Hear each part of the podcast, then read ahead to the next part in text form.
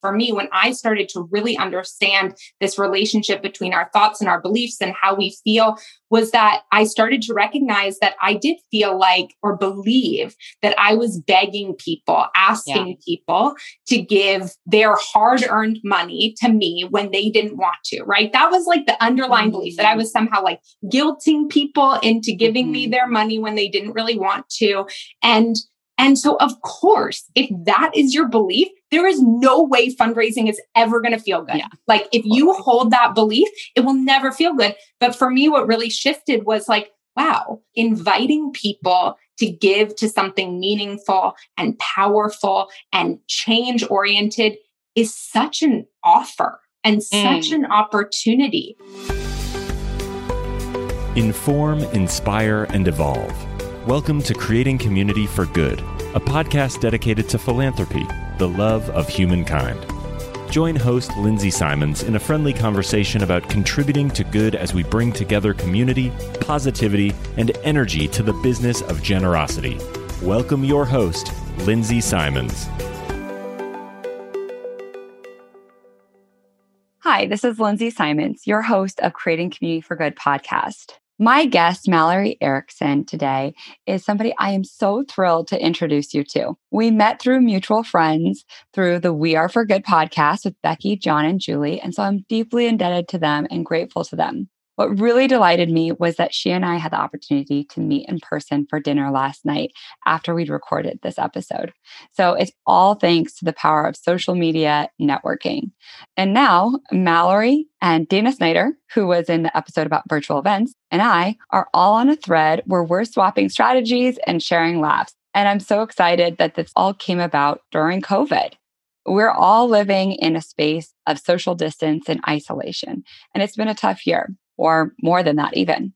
It's almost exactly a year since I started podcasting. And as I shared with my friend Brad Black of E O, who was on the podcast months ago, and I recommend you listen to that again because I just heard it again.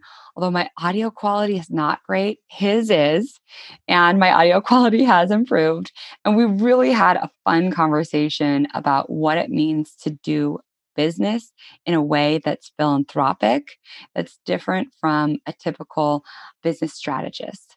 So we had dinner recently, and what I shared with him was creating community for good felt like the most extreme range of emotions, where I felt both pride and humiliation.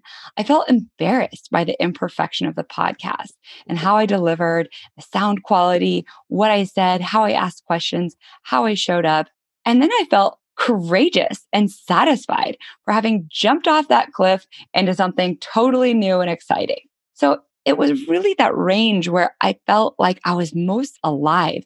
And that's how I knew that I was doing something that was different for myself. I was forging a new pathway.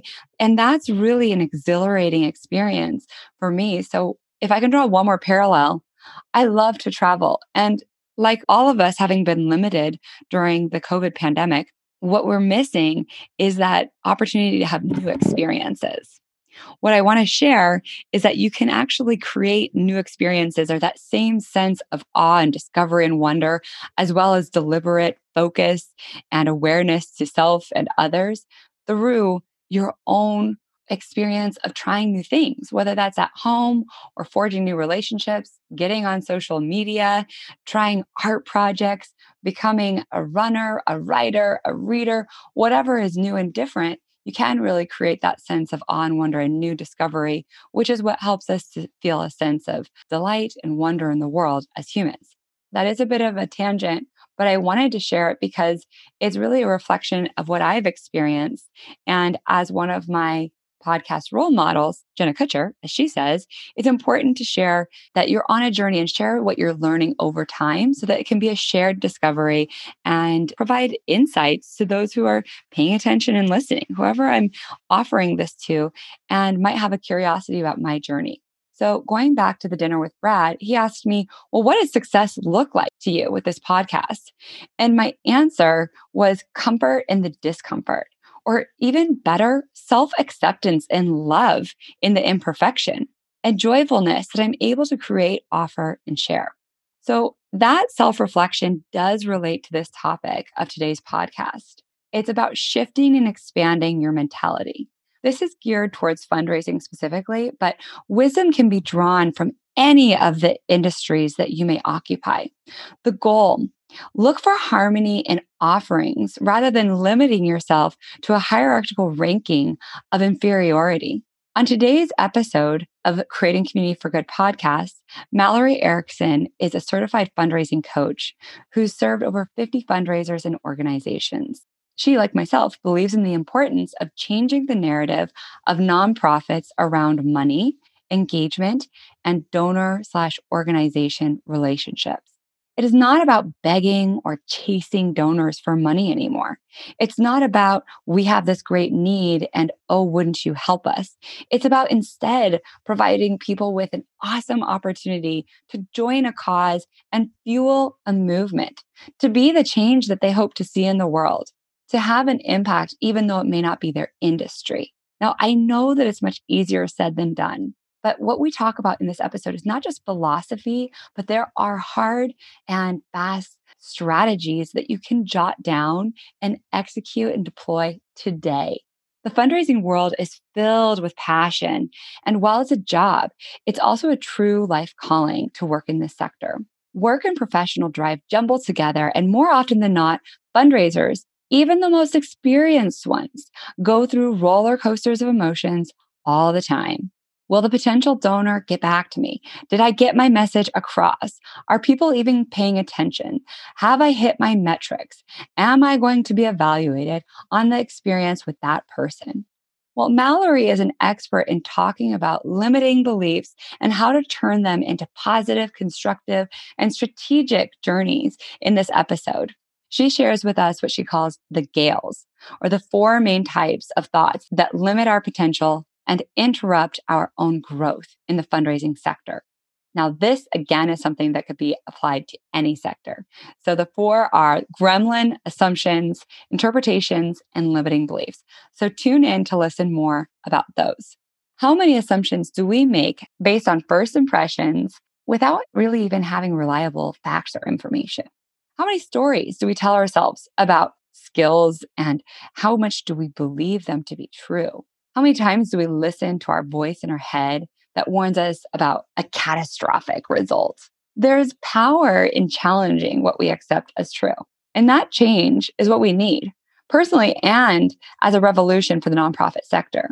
Join this conversation with Mallory Erickson and me as we take a sneak peek into her mind-blowing strategies about both building your confidence as a fundraiser and about creating a more meaningful relationship with your donor. So a few of the takeaways include not only the Gales that I mentioned already, but why she absolutely hated fundraising and what was her aha moment. We'll also talk about asset mapping. So how are you identifying what your donors want, what you have to offer, and pairing them up? And then finally, what in the world is Five and Dive? Tune in to hear the rest. Thank you so much, and keep listening. Shine on. Let's go. I spent my life in the nonprofit sector. I, like so many people, became kind of an accidental fundraiser, you know, by getting just promoted into a managing director role, came with fundraising, hated fundraising, hated it. Like if you had asked me when I was an executive director, my least favorite part of my job, I would have said that over and over and over again. The thing that really shifted my experience as a fundraiser was actually going through an executive coach certification program, which had nothing to do with my fundraising, like From, and at the time, I wasn't thinking about it that way. But once I started to really understand the thoughts, the beliefs behind how I felt about fundraising, I was able to actually address those, change those, and then start to not only love fundraising, but start to see opportunity for partnership everywhere.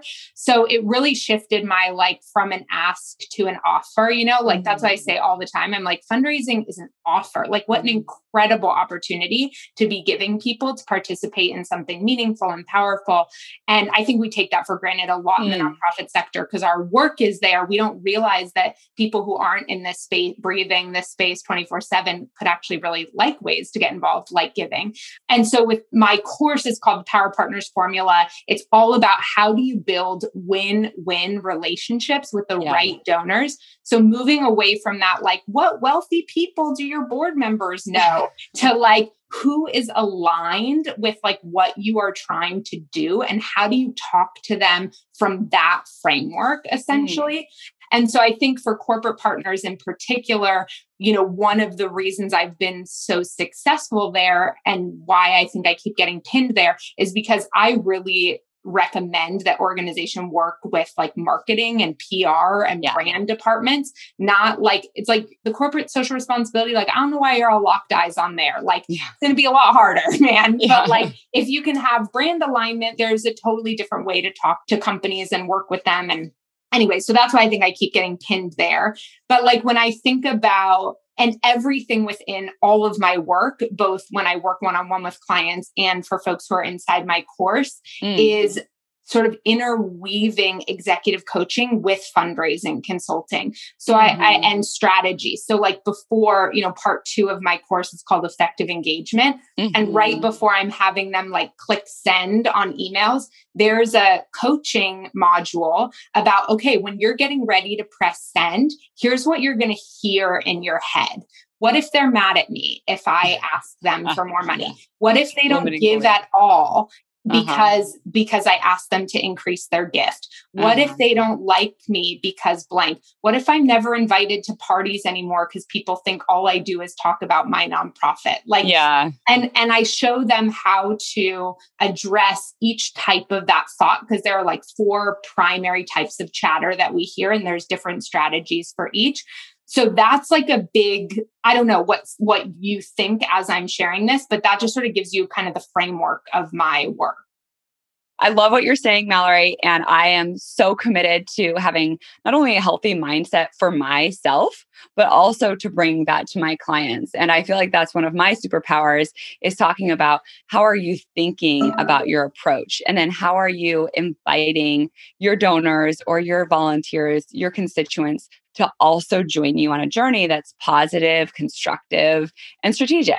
So tell me more about, what do you mean the four, did you call them the four chatters, or what do you, how do you think about mentality around that limiting belief system that, that we can get stuck into? So when I work with my clients, I really focus on, there are four primary types of thoughts that come up when we're like leaning into vulnerability, or we're getting triggered into vulnerability, right? Like right before we cold call, or we send an email, or we're going into a donor meeting. So I call them the Gales. And this comes from my training as an I P E C certified coach. So, and I'll explain each of them, but G is gremlin. A is assumption. I is interpretation, and L is limiting belief. So I'll start from the bottom and work my way up, because that kind of goes in order of strength in terms of like the impact that these stories have on us, right? So a limiting belief is like a societal norm that we've accepted to be true, right? That may or may not be actually grounded in truth, but we are all sort of accepting it to be true. And the great mm-hmm. story I love about this that I always totally botch is the first guy who ran the, a mile faster than four minutes. Like for years and years, everyone just accepted that it was physically impossible to run a mile faster than that. But after the first person broke that record, it was like person after person after person could all of a sudden do it. So these limiting beliefs have a lot more strength than we realize. And I think like they play out in, you know, philanthropy and fundraising and giving, things like, you know, donors don't want to give to operating costs mm. or, you know, right? Like we need that one hundred percent model oh, or, yeah. Like those are some of the limiting beliefs that we've accepted from maybe some historical information or something that, you know, worked many years ago. And so we aren't adjusting the way that we inside the sector talk about giving to our employees. And if we're not going to talk about it differently, how can we ever expect our funders to talk about it differently? But we've kind of adopted this limiting belief around we need to keep overhead as low as possible. We need to get volunteers to do as much much as possible. Mm. And I really think we all need to start challenging those limiting beliefs, because if we're going to solve the biggest problems of our time, we need yeah. to pay people. We yeah. need to hire good people. You know, we, any, all of those things, yeah, right? All those things.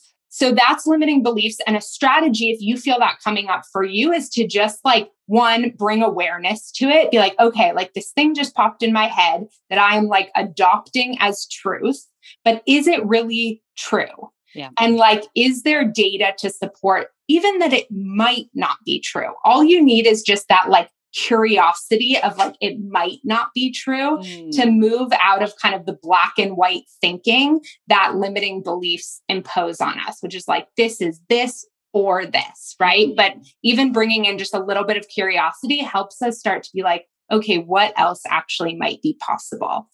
Yeah, I love it. Yeah, it's so helpful. In fact, my flowers are propped up on the latest book that I've been reading called Think Again by Adam Grant.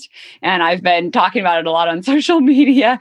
Basically, it's it's exactly what you're talking about. It's like, what had we thought was true? And how are we second, you know, thinking about it again? Mm-hmm. And r- trying to approach every challenge with that discovery mindset mm-hmm. of a scientist. Mm-hmm. So cool. I love it. So what's number three? Interpretation?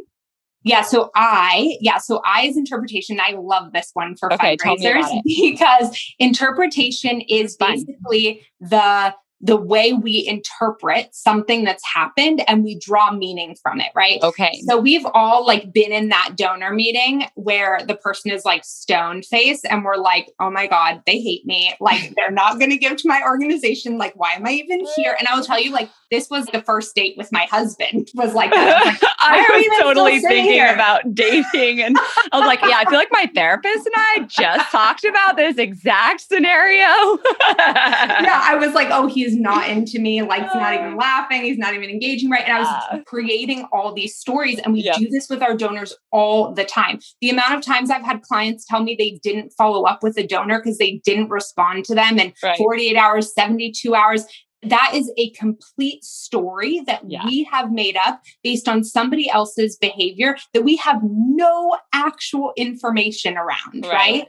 But because of our fears, and we do this in so many different ways. I mean, yeah. I've done this when like somebody ghosted me on Craigslist, right? Yeah. And I like made up a whole story about like, why did Whoa. they say they were going to pick this thing up? And, you know, we do this so much in our lives. Yeah. And some of my recommendations around interpretations, again, like awareness is always the first step. So like recognizing like, okay, I've created an entire story around this thing. I might be like having an interpretation right now that might be sort of what's controlling this like conversation in my mind. And then to start, this is another one where curiosity and asking some questions can be really helpful.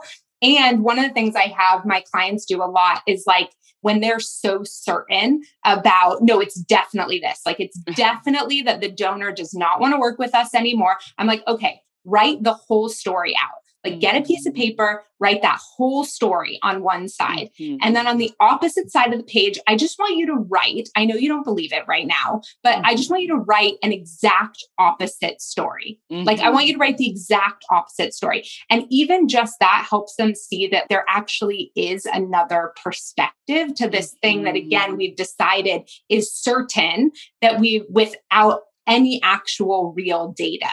Another thing that can be really helpful with that type of narrative is like, okay, if a friend came to you right now with the same problem, what would you tell them, right? That mm-hmm. helps pull us back from like being the one in the middle of the challenge to like, we're, we are so much more capable of problem solving with the people we love than we are with ourselves, right? Mm-hmm. And a lot of that has to do with these interpretations that we latch onto and just don't let go of. Mm-hmm. And it sounds like, I mean, these last two are extremely tied to confidence, right? So how do you balance that out? Are the next two also, do you suppose those are tied to confidence as well? I think all of them are. They just have some. So maybe we talk about that after I explain the other two. Okay, quickly. Let's hear the other two and then let's go into like the confidence yeah. element of like the human behavior and like the experience of, you know, you're trying to do your job, but also you're a human. Totally. Right? Totally. So, okay, so let's let's talk about assumptions. So assumptions are believing that because something happened before, it's going to happen again, right? Okay. So we're like, okay, last time that donor didn't give during the paddle pledge, so we're going to give no attention to them this year at the event, right? We do this all the time, actually, based on like donor reports and donor behavior. And I actually think it's a big reason. Like if we remove some of the assumptions we were making, I think we'd actually all do a lot better on donor retention in mm. general, but that's a whole other thing. Yeah. So, but all of the data is different, right? Like all of the data is different. And yet we think people are just going to repeat their behavior over and over again, right? Yeah. So the big, the big strategy here is just to ask yourself, like, what data has changed since the last time that I saw that person or that institution do that thing, right? Mm-hmm. Has anything changed since that time? Right. Totally. Oh, yes. I mean, you could probably even go the opposite. You could assume that somebody's going to give because they always have and take it for granted. You're not doing the thing that we see the most often is we don't do a lot of stewardship.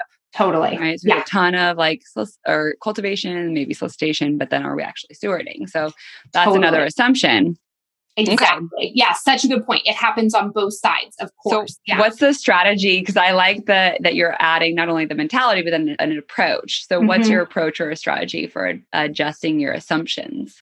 Yeah. So to really think about, okay, what was the data that led to the behavior okay. last time? And if you're feeling blocked by trying the thing again, because you're making that assumption, then it's to pull in like what data is different, like mm-hmm. now that might actually change the result being different. But like, I love that you brought up the example of the alternative, right? Which is that if you are trying to get someone to repeat a behavior, you need to incorporate the data that helped them do that behavior in the first place. So if you were right. cultivating a donor by reaching out to them every month, then they gave that gift and then you stopped engaging with them, why would we assume they're going to behave the same way? Your behavior has totally changed, right? So that's like on the flip side, like either use the data to help you recognize that everything's changed. So you can't make an assumption about how they're going to behave. And if you do want to replicate the behavior, then what were you doing that helped right. achieve that goal in the first place? I love that. I was just sitting, so I sit on the board of Build, and we were just in an executive committee conversation yesterday where they had a tremendously successful connection with a corporate donor. Mm. And they co-created this opportunity. It was a seven-figure opportunity. And they brought this up, and, and I just loved what they were saying, and that mm-hmm. we're going to pause and document what strategies did we deploy to activate this partnership and what made it so special and how can we replicate it? And then the next comment that we talked about in the meeting was, and what was in it for them that was so compelling? So how can you actually build both, both of those strategies for the nonprofit to document what works well? And then for the nonprofit to also document how did the corporate partner see that as a benefit and asking for their supportive thoughts mm-hmm. on that as well. So that we're You know, we're not just saying, well, of course, like I assume that they gave to us because they love our mission. Because right. actually, you know, it's, I mean, I'm sure that's part of it, right? But the number yeah. one reason why people give is because of the person who asked. So perhaps yeah. there is influence there. Or what is it about your mission that they did love? You know, a lot of missions have two to five primary ways of delivering service or impact. Mm-hmm. So is it that they are changing the way we're educating? Is it that we're reaching more kids? Is it that the model has adjusted? Is it thinking smarter, not harder? Like there are a lot of things that might motivate a donor. So don't assume that they're giving just because they love your mission. Like, what does that mean? Go mm-hmm. two to five steps deeper. Like, what is your mission? Mm-hmm. What part of your mission do they love? And who was the one who approached them? And how mm-hmm. did you cultivate them or steward them? So cool. Okay. I'm down with assumptions. Love that. Anything else to add for that? Or should we move well, on to the gremlin. Let's just flag that that piece that you just said about the win-win relationship with the corporate yeah. partner and tracking the reason why someone gave, like what really hooked them. When we talk about confidence, let's yeah. go back there, because I okay. think that's actually a big strategy for feeling more confident when you're working working with funders. But yeah, I'll just say, I'm going to say gremlin quickly. Okay. Even though it's actually the biggest one, but because it is so personal and it's so deep and we don't have five hours, I'll just, I'll just graze over it a little bit, which is like the gremlin is our like self-critic, right? Okay. It's like that voice that we hear in our head that is cutting us down, that is essentially trying to protect us, right? It's more mm. of our like primal brain that mm-hmm. came, that was formed to keep us safe, to keep us alive. But now in the current world, it has no idea how to actually tell when something is really at stake, right? Mm-hmm. So it's like, I mean, I hear fundraisers and especially new fundraisers say all the time that like asking for big gifts, and you're going to be like, wow, is she exaggerating? But I'm not. That they feel like they might die. Like their yeah. level of fear, right, is so humongous. Yeah. And so that's this, that's the gremlin. That's that biological instinct to protect you from taking any risk where you could be rejected or shamed or hurt, even if that percentage is less than one percent. Right. The gremlin still goes on fire, right? It's Flight still or fight. Activated. Yeah. Yeah. Survival. Yeah. Yeah, exactly. I'll give you kind of like a few strategies around the gremlin, even though this is a really big and really personal piece. Okay. But like the number one is, again, awareness, like starting to hear that voice and recognize that it's not you, right? Like I think that's starting to separate. I even like encourage my clients to name it so that they can kind of start a dialogue and like even personify it a little bit. Mm-hmm. I had a client who like said it was like a military dad who was like always yelling at her about, you know, not being good enough. But by creating that personification of that voice, she was really able to separate her identity from it. And then that helps us separate truth from it. Because sometimes mm. I think when we don't notice it, or like sometimes people have kind of rolled their eyes at me when I'm like, yeah, you're like talking to yourself all the time. And they're like, oh my God, she's talking about talking to myself. And I'm like, yes, you are constantly talking to yourself. And it's just about what is that conversation and how do you take some more control over it? Mm. And something I say a lot, like once you have identified and personified that voice, is just like pass the mic. You know, like I'll say to my clients all the time, like, who gave your self-critic the microphone in this situation? And like, do you want them to have it right now? Or what's the actual, who do you want to make this decision? Love it. Love it.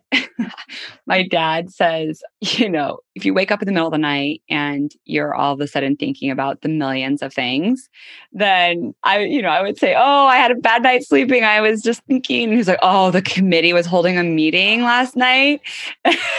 I was like cracking that. up. He's like, you know, that's their favorite time to meet, the middle of the night. I'm oh like, I God. know. And they wouldn't stop, you know, one had to get to the other. And, and he just, and then we make like a good joke of it, because I feel like that's the reality is we all have things that haunt us, and whether it's at work or at home or personal, and whether you've done a lot of self-work or you haven't, there's still like remnants of things that you, sound bites you hear in a day or something that might come up from a past experience that might be triggered. And now more than ever, I think it's really cool that we're talking about behavioral health and therapy and consulting and coaching a lot more freely than ever before. And we need it. We need mm-hmm. it. Like our country and our world has gone through so much trauma over time. But in particular right now, I think we're all putting a microscopic lens on the traumas and the pains. And I think we're all processing that at different rates. And it comes into our work. You know, some of the work I've been doing with my clients over the last year or so, we hold a space during our weekly meetings to just express, you know, how are you feeling and mm-hmm. what's going on for you right now? Because if you don't have an intimate conversation with yourself and you don't have a space held, then it's hard to really progress. So having a space and a shared trusted space, even if it is a workspace, you know, you have to be careful about that, of course, but I just think it's really cool that some organizations do have space and that you're sharing all of this with us, Mallory. I'm loving it and eating it right up because it's it's just so important to, to just be aware. And even for those of us who are super confident and have done a ton of self-work, this stuff does still percolate.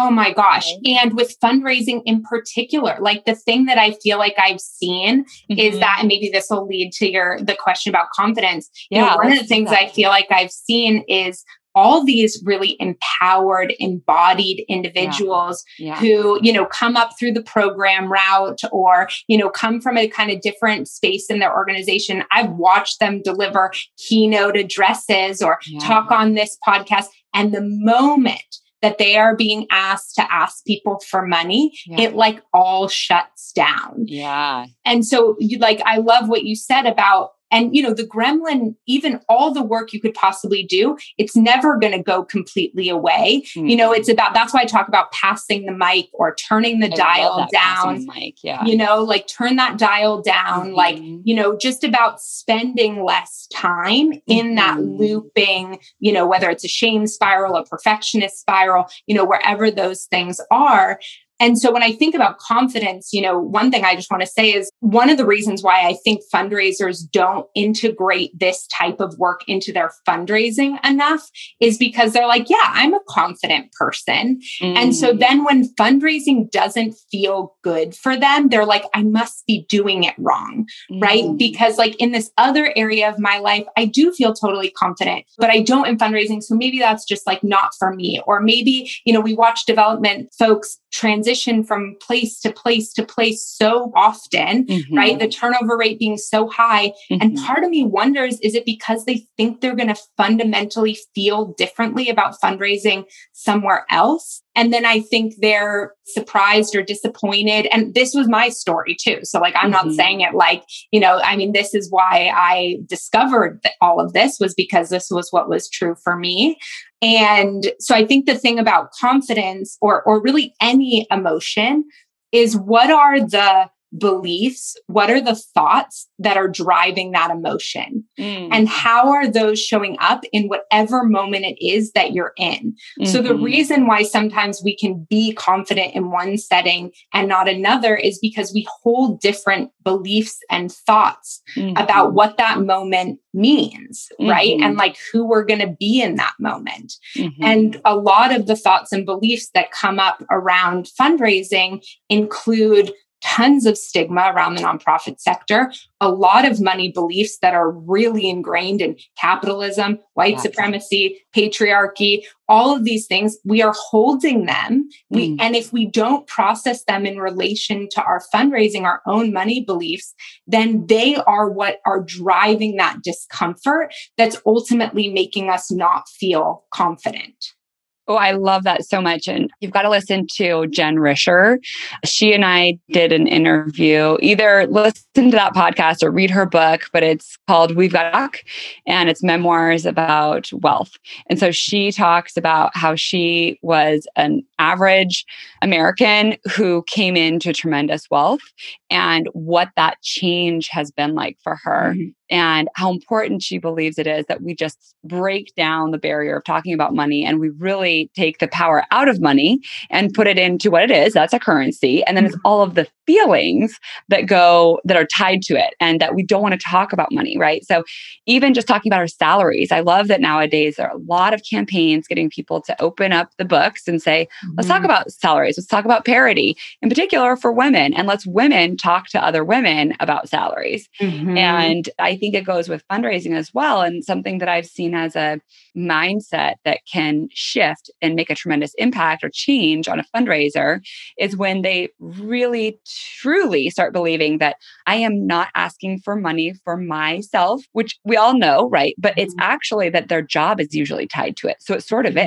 right? Mm-hmm. So like if they've got their K P Is, their key performance indicators of, you know, having raised a certain number of dollars and having brought in a certain new number of individuals, donors and a certain number of corporate donors, whatever it might be, their metrics. If mm-hmm. their metrics are tied to a successful solicitation, then that money really is in a way going towards them mm-hmm. and in a subconscious and subtextual way. And so I think it's really important for our nonprofits to take that K P I away. And let's talk mm-hmm. about like, how are we having transformational conversations?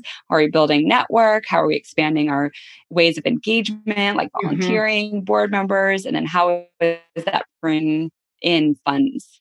And then I think it's important for the fundraiser to also see that and to see them as providing critical solutions to the problems of society and having the funds be a conduit or a way towards making that happen. So it's a shared goal rather than, you know, would you please give us the money, right? So that's mm-hmm. like the basic level of fundraising that mm-hmm. I think even the most sophisticated fundraisers get tied up into. Totally. I mean, I, I love everything you just said. And I'll say, like, inside my course, you know, people always ask, like, how old are the people who are fun, you know, are the fundraisers new fundraisers or veteran uh-huh. fundraisers? Yeah, like, and I'm like, level? it's it's everyone, because yeah. it's either rewiring their old beliefs about what has been feeling so uncomfortable for so many years, or it's helping them start with a new set of beliefs, right? Yeah. And there was something you said, you know, some kind of anecdote I give a lot that has nothing to do with fundraising, is that I was talking to a group of students and parents about test anxiety a number of years mm. ago. And I said to the room, I was like, you know, chemistry is not stressful. And everyone was sort of like, of course it is. Like, that's why we're here. And I was like, no, like chemistry is just chemistry, right? Like some people love chemistry. Some people hate chemistry. Yeah. What's stressful or are the thoughts and beliefs you have about chemistry. Yeah. I'm bad at science, so I'm going to be bad at chemistry. I did poorly on the last test, so I'm going to do poorly on this test. The teacher likes Johnny so much more than me. And those are the things that make chemistry stressful. And the exact same thing is true for fundraising. Mm. So if your fundraising is not stressful, you know, and before everyone just like hangs this up, like that's the truth. Fundraising yeah. is just fundraising. It's just the thing. Just a job. Yep. It's just a job. What's stressful are the thoughts and beliefs that you yeah. hold about fundraising. Yeah. And one of the really fundamental ones that I was telling you, you know, a bit before about that changed for me when I started to really understand this relationship between our thoughts and our beliefs and how we feel, was that I started to recognize that I did feel like, or believe that I was begging people, asking yeah. people to give their hard-earned money to me when they didn't want to, right? That was like the underlying mm-hmm. belief, that I was somehow like guilting people into giving mm-hmm. me their money when they didn't really want to. And And so, of course, if that is your belief, there is no way fundraising is ever going to feel good. Yeah. Like if you hold that belief, it will never feel good. But for me, what really shifted was like, wow, inviting people to give to something meaningful and powerful and change oriented is such an offer and mm. such an opportunity. And you know, like I was saying to you before, I think in the nonprofit sector, we lose sight of this a lot because we get to have mission-driven lives being mm-hmm. surrounded by good work all the time and filled up by the stories of, of what we do. But there are so many people out there who want the opportunity mm-hmm. for those experiences, and giving and philanthropy, that is a really significant way for them to get that, especially for folks who don't have the time or capacity to give their time. Yeah. And so how dare we not give the opportunity to yeah. everyone to have what we have, which is yeah. this incredibly meaningful, incredibly mission-oriented life. Yes. I love that. And I want to just pause and say that I I said it's just a job, but I want to take that back because it really is so much more than a job. And everything you said proves that as well. So I just wanted to say, like, that was a bit of a gaffe because well, yes, it is a job.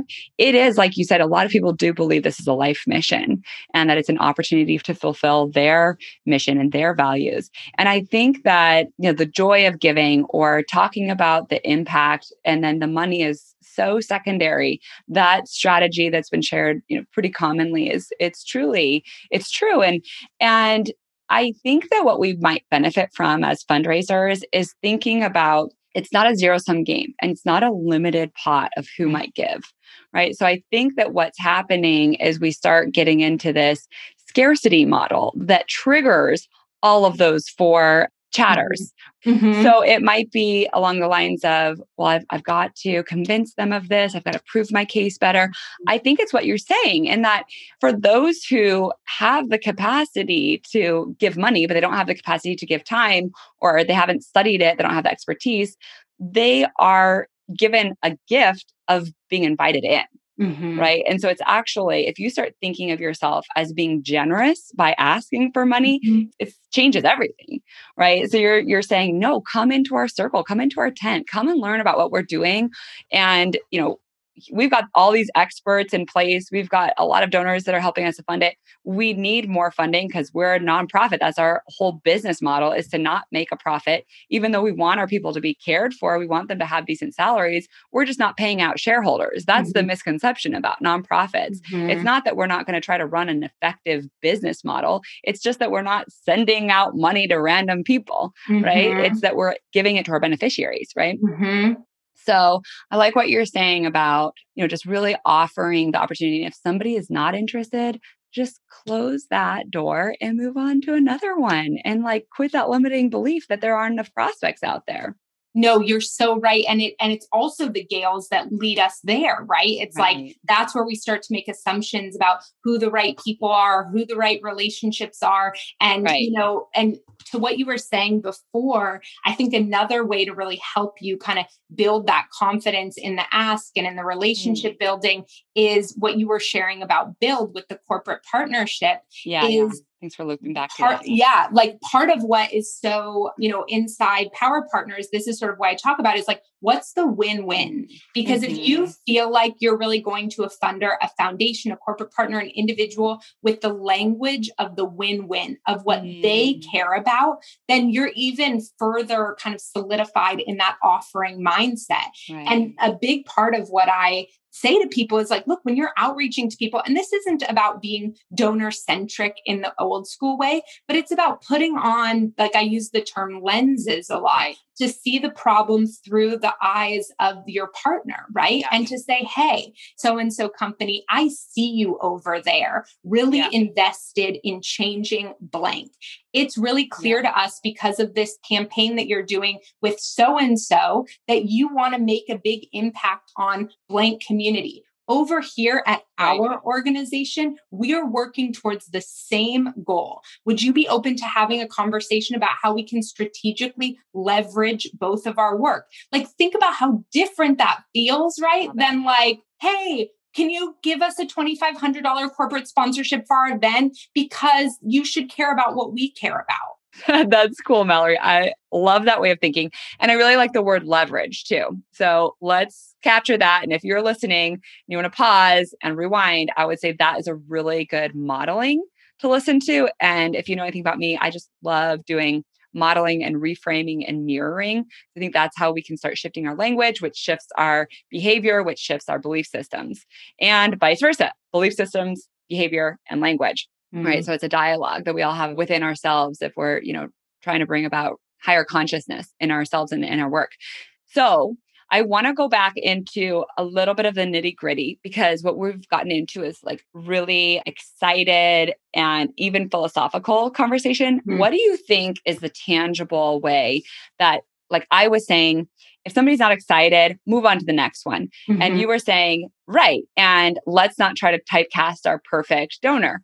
Now, on the other hand, it can be really helpful to build a profile of our ideal prospective donor. What do you do with an organization who's just getting started with either their brand new organization or they've got a new objective? Maybe it's a capital campaign, which is my specialty. What is your thought around how do you, where do you begin? And how do you start pivoting your pipeline, which is your list of prospective donors, as you move through it?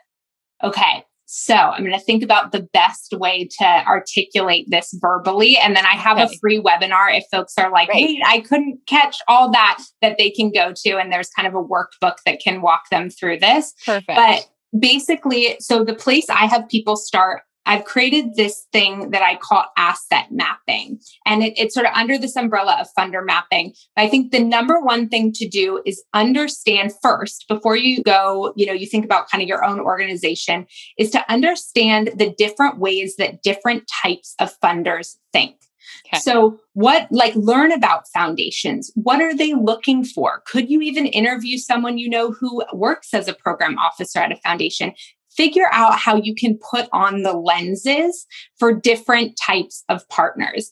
And for corporate partners in particular, I would really encourage you to think about it from a corporate foundation perspective, from a corporate social responsibility perspective, and from a marketing brand perspective, because how you would work with each of those um, entities is actually quite different, mm. right? And then to understand individual donors, what are the what are the different types of ways that they're going to see your organization or get excited or get engaged? And some of that might be what you were mentioning before, Lindsay, about like, what is the program that drew them in? What was the thing that they got engaged with, right? So first I have people kind of funder, what funder map, and really understand, okay, like what is the perspective of each of the, these people about, mm-hmm. about our organization? What do we think it probably is? Mm-hmm. And, and then, so that's kind of step one. Step two, so donor decision-making, step one. Step two is what I call asset mapping. And this is where you go into each of your programs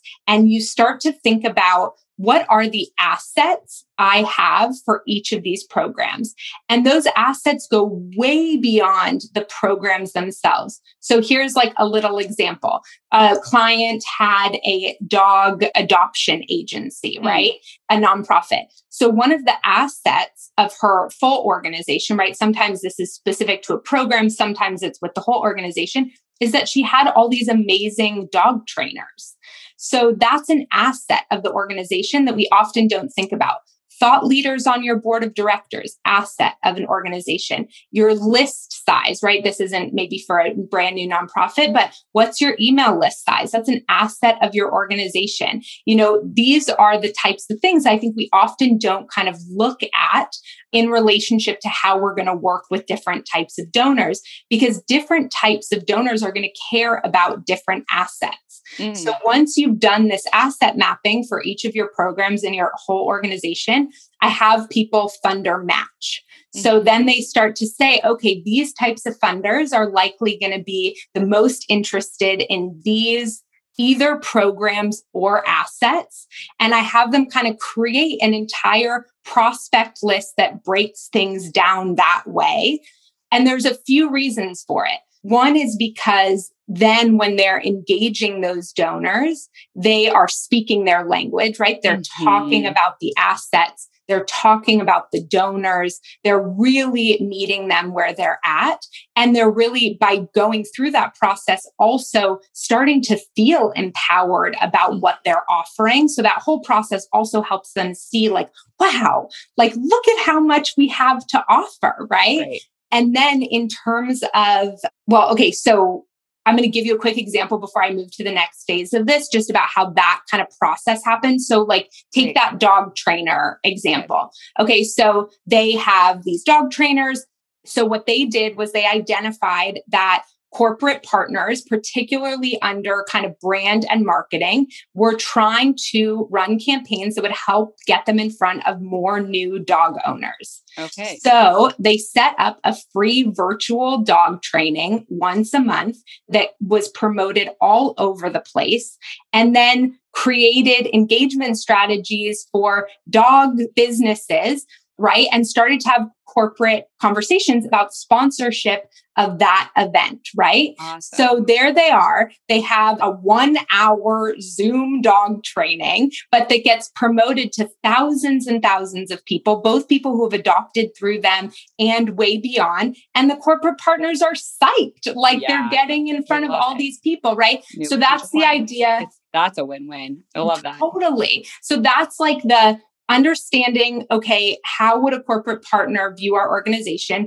What's the asset we have? How does that match with them? And then really leveraging, again, that match when you're mm-hmm. outreaching to them and building that relationship. And it was, it's just really easy actually yeah. when you do it that way, because you're solving their, their problem, right? And so that's a big thing.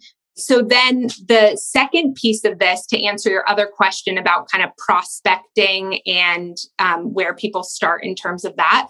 So that strategy will start to help you identify a number of prospects, right? In your foundation, in your um, corporate partnership, and then, you know, individuals potentially as well, kind of depending on the age of your organization and that mm-hmm. pipeline. And so then my recommendation is that you focus one day a week on one type of funder and one type, one either program or specific asset area. So I'm a really big fan of batching work and a really big fan of, you know, I watch fundraisers lose so much time, like creating a sponsorship deck for this donor for this thing, and then sending this individual donor email, and then working on this grant. And they're like, but Mallory, I like batched five hours of fundraising time. And I'm like, you were still super scattered yeah. throughout that time. Yeah. So especially when people are starting out, like, okay, so Tuesdays, you're only focused on corporate sponsorship outreach, focused on this program, and you're really working to leverage these assets, right? Like if you could do that each day, you know, take three days a week and kind of start with, where do you see the most assets alive, right? What type of funder? And the mo like, that's what you'll see when you create that whole map is like, wow, this program maps really strongly against these types of funding entities. Let's start there. And then you really focus your time on those. And then one of the strategies that I use with my clients is called five and dive. So I am not a fan of endless prospecting, and I watch prospecting so often lead to paralysis because yeah. the scarier thing is outreach, right? And so mm-hmm. we can we can say we're working on our fundraising all day long if we're working on our really nice research, right? Yeah. Or or inside our C R M. And yeah. so with five and dive, I'm essentially like prospect five at a time, outreach, five at a time, outreach, five outreach. There's no oh, five and dive. I'm taking that one, girl. I love that one. That's so good. I'm going to use it on my niece as well and say, we're going to count to five and you dive in the water. I love that. Yeah. And just that's great. Though I like that idea of like five prospects at a time, take action. And then, you know, I thought you were actually going to go to something else. I thought you were going to say outreach five times. And then if they haven't responded, mm-hmm. dive into the next pool or something like that. That's where my brain was going. Cause I feel like five is like enough. Don't you think, for an outreach before you decide this is not totally. An engaged prospect? Yeah, I actually have like, I actually have the, my fourth email template is like, look, if this, I don't want to be hounding you. And totally. So if you do not see this alignment here, yeah. could you just let me know? Because oh, I also don't want to leave you out of this incredible opportunity because it looks like the alignment is there. So right. if you're just busy, let me know. I can follow up in two months. And if you right. never want to hear from me again, just let me know. Yeah. Like, and I think this is Great. again, where Great like, modeling. where like, if you... If you feel like you're making an offer, then that feels like a really generous thing to give yeah, someone yeah. a fourth opportunity to follow up with you. Like, you're welcome. You are welcome. I love that. Mallory, that's, that's gold. I love it. And I think, you know, I listen to a lot of, have you ever heard of Jenna Kutcher? The yes. Mm-hmm. yeah, gold digger.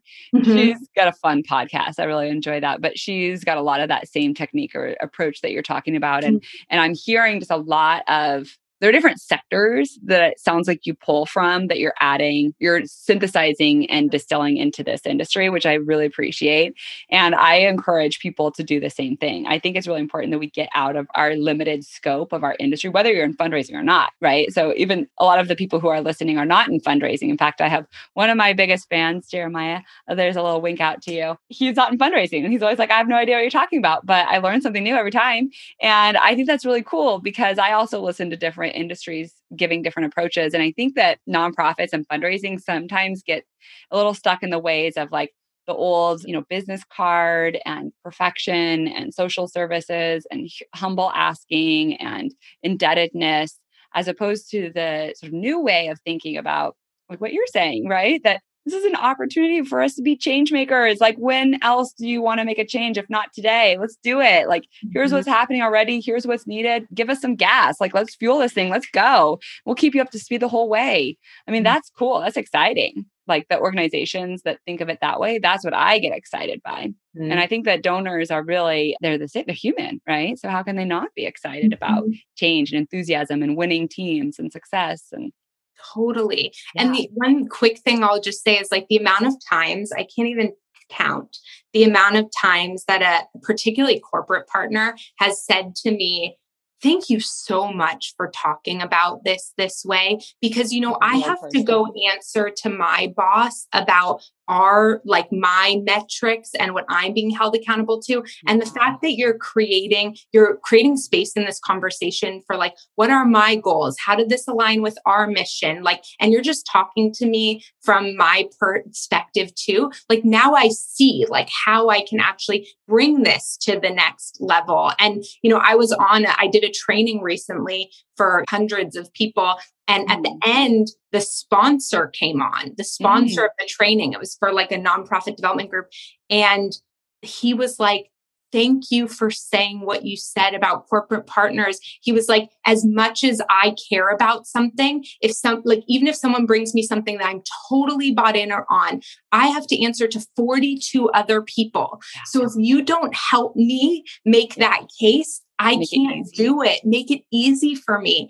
And I was just like, wow. Like, and, you know, he said it in front of this whole group, but I was like, yeah, like what you're saying, everyone is human.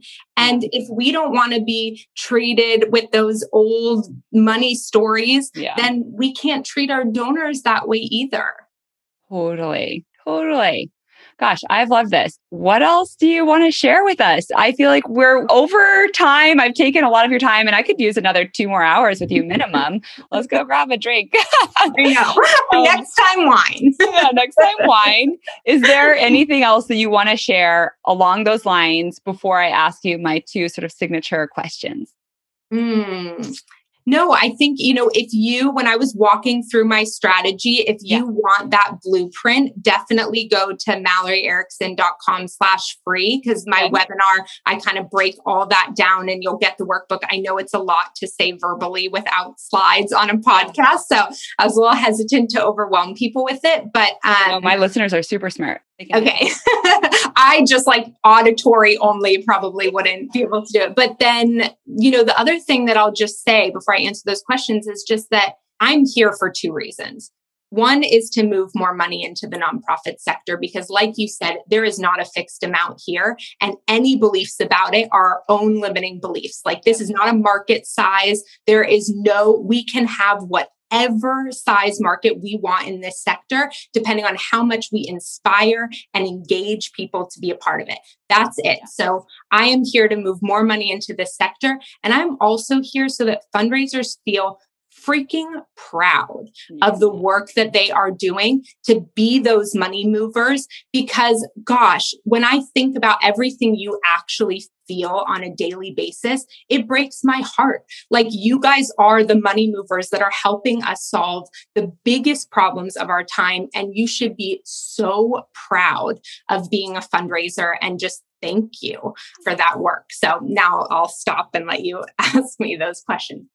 I love that. I'm so happy to hear that too. And, you know, I feel like we do need more fundraisers in the space. I feel like the space is just, it's not that sexy to a lot of people. So I feel that what you're sharing is motivational and is inspiring. And I really appreciate you offering all of your free resources and just your time with us today, Mallory. And, and just know, if you're listening and you're considering a career in fundraising, that you can call either of us and we will be your hype women. And we want you in the space. We want talented people in the space, and we'll help you negotiate for the right salary so that this can be a good career move for you.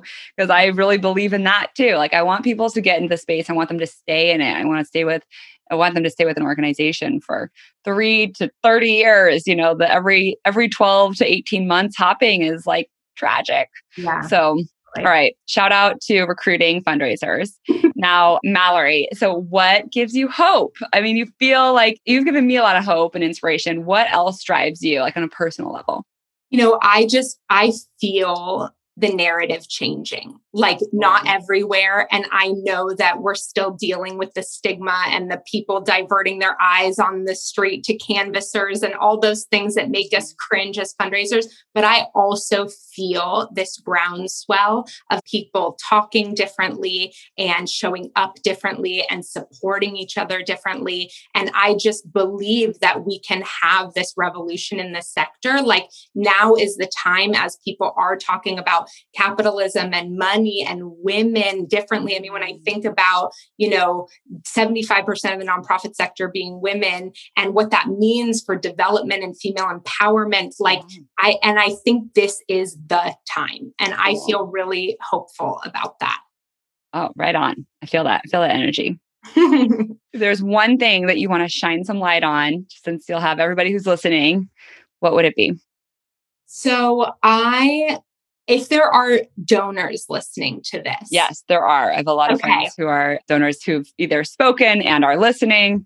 So I, I want to shine some light on how grateful I am, and I know so many people are, for the donors out there who are proud of paying nonprofit professionals and who are really like want their money to go to everything, to the yeah. to the programs they believe in, to the people they believe in, and who are leveraging their work in the sector as donors, as philanthropists, to see the whole ecosystem and the people there too. Mm-hmm. So that's what I want to thank those donors. I think about you every day. Yes. Hats off to those donors, whether they're big and small, because I think that that's the other thing too, is everybody who, everybody who's listening to this podcast right now, I compel you, I recommend for you to give something, just give something. Even if it is the same amount as a coffee would cost you, give something and start feeling what it's like to be a donor. And then if you have that tremendous capacity to give, see what that money could go towards. So that we're not asking anybody to change their lifestyle, just to actually invest in things that are meaningful to you and changing the way that we all live in this world. So love that, Mallory. Thank you. And yes, I couldn't agree more that so much love and appreciation to donors and to friends and volunteers. So this has been fantastic. One more time, where can everybody find you? They can find me at Mallory Erickson dot com, or on Instagram is kind of the social platform I hang yep. out the most on, which is just Mallory underscore Erickson underscore coach. And you can find yeah links to all that on my website too. Yes. And I'll see you on Wednesday at eight a.m. Yes. Yes. I love that. And oh, the last quick thing I'll say is that, and you'll see this on my website too, the course I've mentioned a few times is called yes. Power Partners Formula. And on the webinar, which is, you know, most of it, ninety-eight percent of it is free content. At the very end, if you stay on, you can hear more about that as well. Awesome. Love it. Mallory, you are wonderful. I'm so glad that you're a good prof. I'm so glad that we've met. And I can't wait to share this with the world. Thank you so thank much. You. Oh, thank you. Thank you so much for this opportunity. Um, this was so fun. So thank this you. This was fun. Truly. Thanks for tuning in to this week's episode of Creating Community for Good podcast. If you like what you heard, let me know. Send me a message on LinkedIn or write a review on Apple Podcasts. If you haven't done so yet, be sure to subscribe, rate, and review. If you're curious about a topic or you'd like to be a guest, let's connect. Go to w w w dot creating community for good dot com. In there, you will see all of the podcast episodes with beautifully written show notes and hyperlinks to everything that we've discussed. Thank you, and shine on. With this latest valuable episode, we'd love to thank you for joining us on the Creating Community for Good podcast. If you found today's show valuable, simply visit our website, creating community for good dot com, to leave a review, as well as to get access to additional resources and relevant links from this show. Stay tuned for more episodes.